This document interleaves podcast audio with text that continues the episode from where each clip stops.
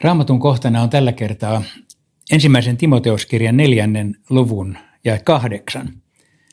Ruumiin harjoittamisesta on vain vähän hyötyä, mutta oikeasta uskosta on hyötyä kaikkeen, sillä siihen liittyy lupaus sekä nykyisestä että tulevasta elämästä. Eikö siis mukaan ruumiin harjoittamisesta ole hyötyä? Tässä lauseessa Paavali on harvinaisen paljon väärässä. Nimittäin ruumiin harjoittamisestahan on tosi paljon hyötyä. Viimeaikaisten tutkimusten perusteella olen koonnut oikein asioita.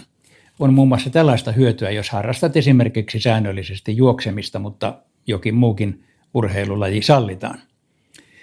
Se lisää nimittäin onnellisuutta, se auttaa masennukseen, parantaa oppimiskykyä, kehittää muistia, vahvistaa sydäntä, pitää nuorempana, alentaa verenpainetta, pienentää syöpäriskiä ja antaa lisää vuosia elämään. Eikö muka siis hyötyä? Tosi paljon.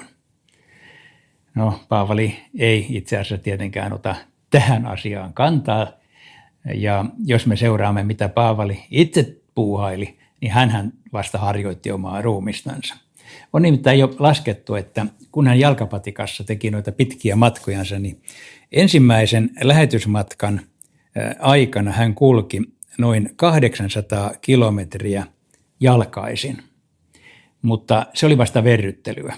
Nimittäin kaikki matkat yhteensä, ja nyt puhutaan siis maamatkoista, merimatkat tulee lisäksi, niin yli 5000 kilometriä oli Paavalin kulkema matka.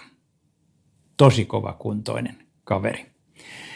Paavali ei siis tietenkään vähättele tämän merkitystä. Mä, mä olen ihan varma, että jos hän ei olisi ollut hyvä kunto, niin hän ei olisi jaksanut tehdä omaa työtänsäkään.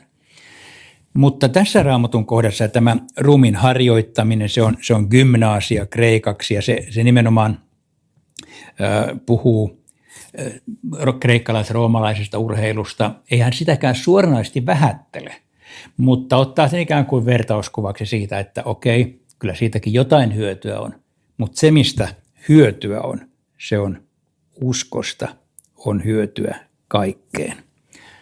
Tämän tekstin edellä Paavali itse asiassa sanoo, että kaikki, mikä Jumala on luonut, on hyvää ja kiitettävää. Eli totta kai myöskin kaikki ajalliset asiat ja ruumiin hoitaminen on hyvä ja hyödyllistä. Mutta on jotakin, joka on vielä hyödyllisempää. Ja se on tämän tekstin pointti. Nimittäin uskosta on hyötyä kaikkeen. Se on lupaus sekä nykyisestä että tulevasta elämästä. Tavallaan on helpompi ymmärtää, että usko on lupaus tulevaan elämään, sillä uskoessamme Jeesukseen me pääsemme iankaikkisen elämään. Ja mikä voisi olla sen suurempi hyöty.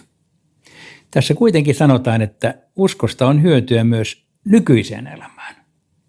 Eli kaikesta siitä, mitä usko tuo sun elämääsi, arvoja, tärkeitä elämän elämän suuntaavia seikkoja. Siitä on paljon hyötyä tähän elämään. Mutta tämän raamatun kohdan varsinainen sanoma on se, että harjoita uskoa. Toisin sanoen pidä huolta suhteestasi Jumalaan. Käy kirkossa, lue raamattua, pidä rukouselämäsi elävänä. Tällä tavalla harjoittamalla omaa uskoasi pysyt hyvässä hengellisessä ja myöskin ajallisessa kunnossa.